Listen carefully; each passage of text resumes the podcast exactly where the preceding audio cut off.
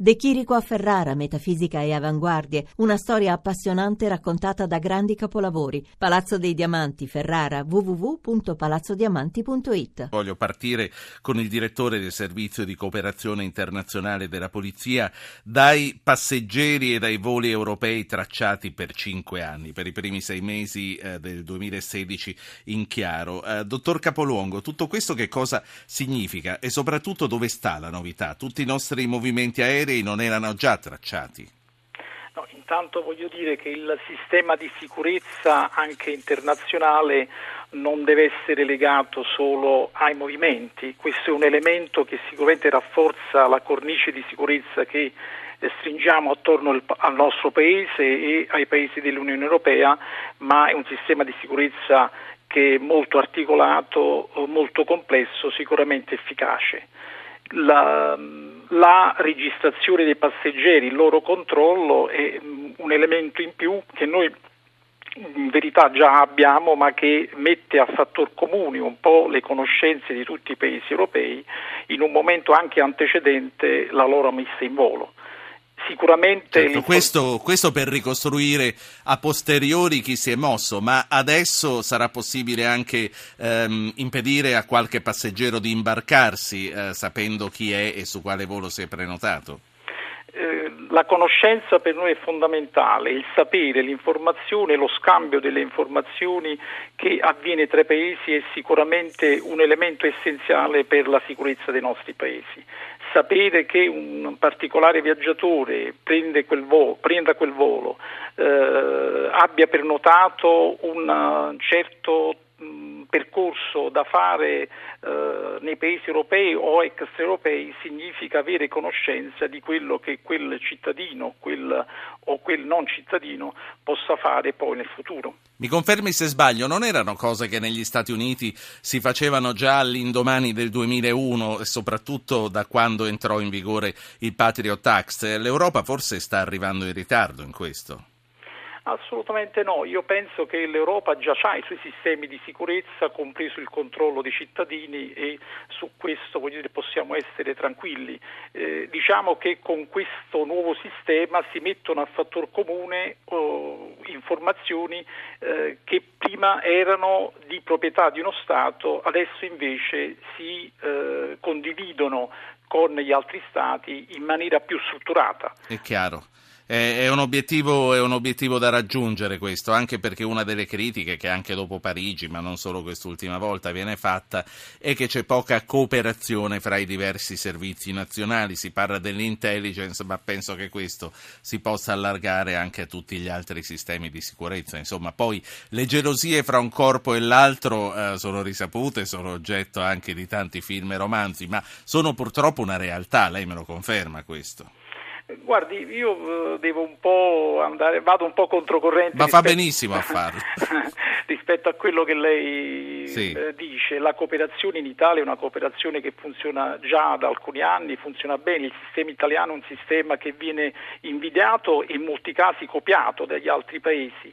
Eh, noi abbiamo costituito una piattaforma di scambio di informazioni che è la nostra sala operativa internazionale che collega 190 paesi. Potrà ben capire che queste informazioni non sono appannaggio solo di paesi europei ma di paesi extraeuropei. Le, le do un dato solo per dirle qual è il livello della nostra cooperazione. Noi scambiamo eh, giornalmente circa 700 messaggi con gli altri paesi, quindi eh, è questa una dimostrazione sicuramente di sì. efficienza ma anche di efficacia, in quanto poi molte di queste informazioni ricevono un esito positivo, ricevono un esito in termini di eh, arresto di latitanti, in termini di sequestro di documenti, in termini di messa in sicurezza di particolari mi faccia, mi faccia, un esempio pratico che con gli esempi si capisce eh, sempre subito meglio. La, la polizia stradale mi ferma, mi guarda i documenti, da quel momento in poi che cosa mi può succedere?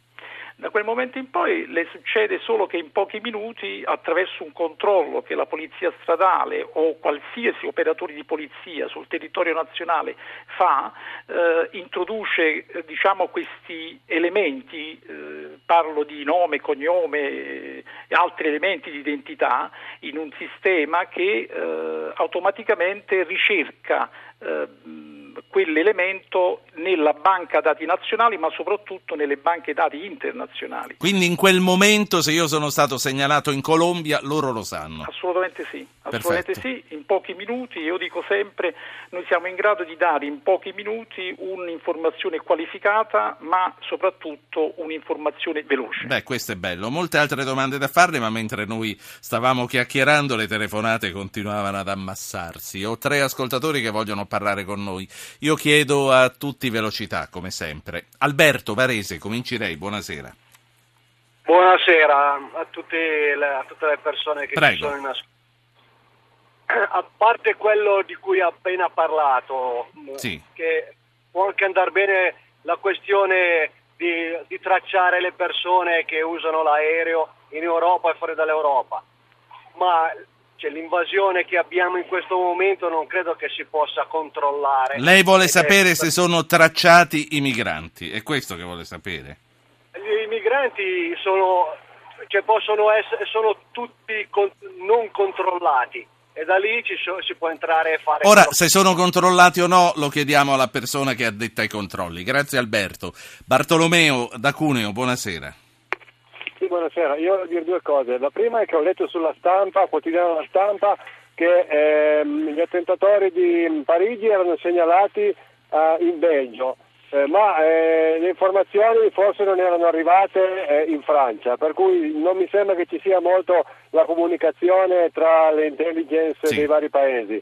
Seconda cosa, quando uno, io sono andato negli Stati Uniti nel 2012 in viaggio di nozze, per entrare negli Stati Uniti ti prendono tutte le impronte digitali e ti fanno la foto. Sì. Non so eh, se, se, viene, se viene altrettanto in, eh, in Europa. Grazie mille, Bartolomeo, lo sapremo presto. Matteo da Lecce, poi torno al dottor Capoluongo che è il capo dello SCIP. Prego Matteo. Buonasera al dottor Capolongo e buonasera anche a te. Grazie.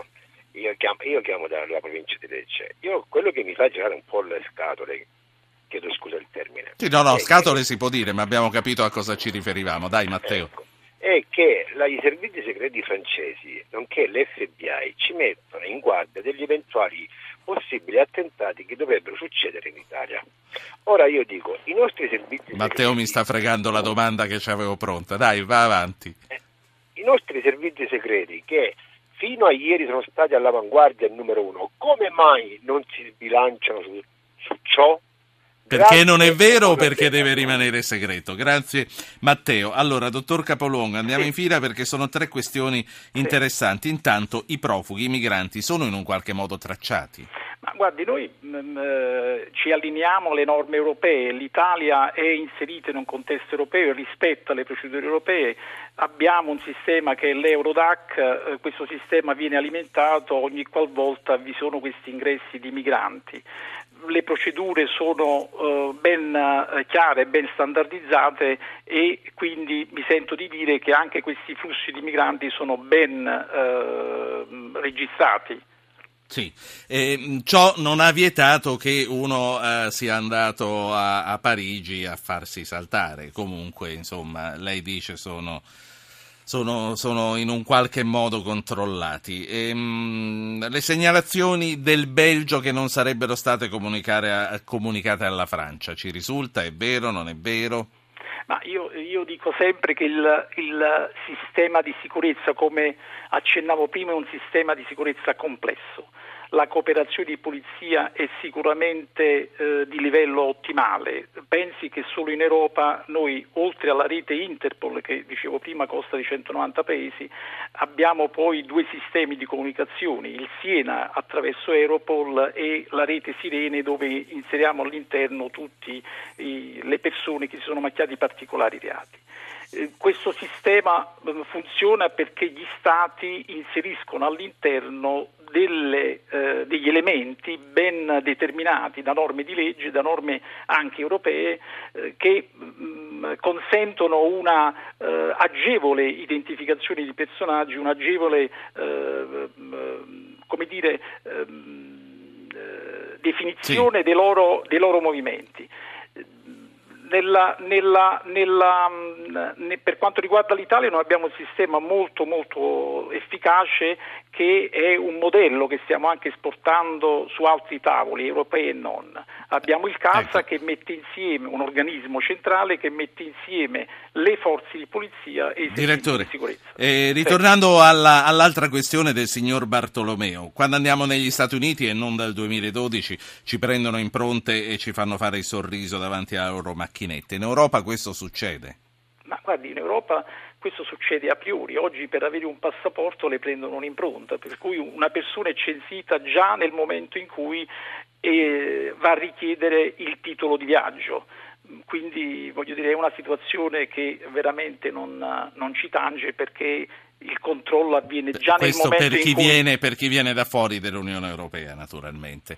E riprendendo l'osservazione di Matteo, lei si irritò quando l'FBI diffuse la notizia che Vaticano, Duomo di Milano e la Scala erano obiettivo di attentati imminenti. Tra l'altro lunedì prossimo sarà la serata della prima da Scala.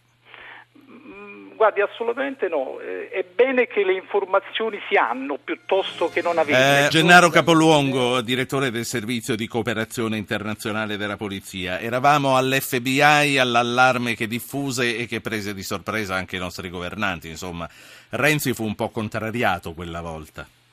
Guardi, le informazioni io dico è bene che giungano, poi bisogna fare una valutazione dell'informazione e eh, far conoscere alle persone che tutelano la sicurezza di un paese di che informazione si tratta.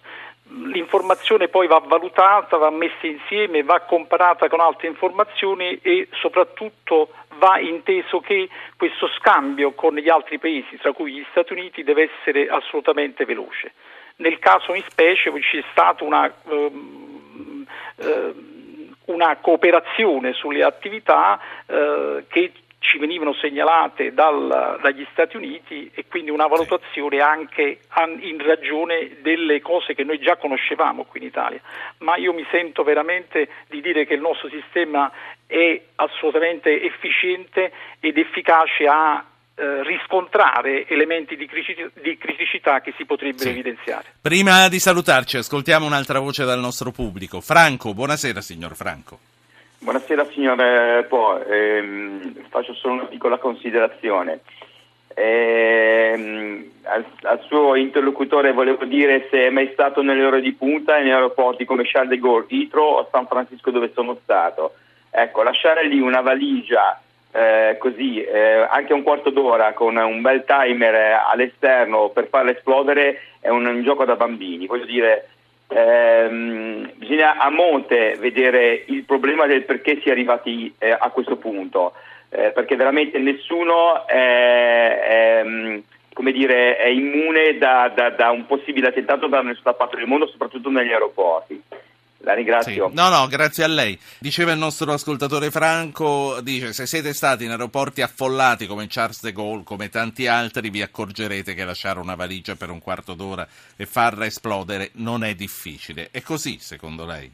Guardi, io nella mia attività eh, di poliziotto internazionale sono stato in più di 70 paesi. Eh, ritengo, ecco, il cittadino non deve valutare eh, solo perché vede una folla in un posto che il posto è poco sicuro. Ci sono oggi sistemi che vanno al di là dell'osservazione visiva del poliziotto, sistemi elettronici di rilevamento di anomalie che ci fanno ritenere questi luoghi abbastanza sicuri. L'ultima cosa, scappare, nascondersi, dare l'allarme. Questo è il vademecum che oggi è stato diffuso a Parigi da tenere in mente in caso di attacco terroristico, visto che anche in Italia, insomma, l'allarme è altissimo e martedì prossimo comincerà l'anno del Giubileo della Misericordia con l'arrivo di milioni di pellegrini. C'è qualcosa da aggiungere a questo decalogo? Scappare, nascondersi, dare l'allarme? Ma io ritengo, io ritengo che non ci siano oggi le condizioni per pensare di dare allarmi o scappare. Il sistema eh, di informazione, il sistema soprattutto di cooperazione di, eh, di quest'ultimo sono responsabile, mm, è un sistema che ci consente di dire se vi sono delle situazioni di crisi, queste situazioni di crisi possono essere affrontate con uh, grande professionalità, uh, con grande tempestività e sicuramente in questo momento non penso che ci siano situazioni gravi da da valutare. E quindi eh, per lasciarci, visto che lei è il responsabile nazionale della cooperazione internazionale delle polizie, lei può smentire il fatto che le polizie, i servizi da Stato a Stato non si parlino. Questo non è più vero se lo è stato e c'è ragione di pensare che lo sia stato. Ma io parlo per la cooperazione, ritengo che la cooperazione sia veramente e, e assolutamente efficace sono stato recentemente a Europol in quanto sono presidente del consiglio di amministrazione di questo board, eh, si è discusso di particolari fenomeni, si è discusso delle attività dei paesi e ritengo che eh, ci sia veramente a livello europeo ma anche internazionale una cooperazione eccezionale. Eh, basti dire che le due più grosse agenzie, Interpol e Europol, cooperano tra di loro, basti dire che ormai per quanto riguarda le banche dati ci sta una interoperabilità delle stesse. Sì. Eh, io la ringrazio, la ringrazio per averci dato 20 minuti del suo tempo, credo che non sia stato tempo sprecato perché informare i cittadini su quello che si sta facendo senza necessariamente tranquillizzare ma senza allarmare, credo che sia fondamentale, sempre ma soprattutto in momenti come questi. Direttore Capoluongo, grazie. Grazie a lei e a tutti i radioascoltatori.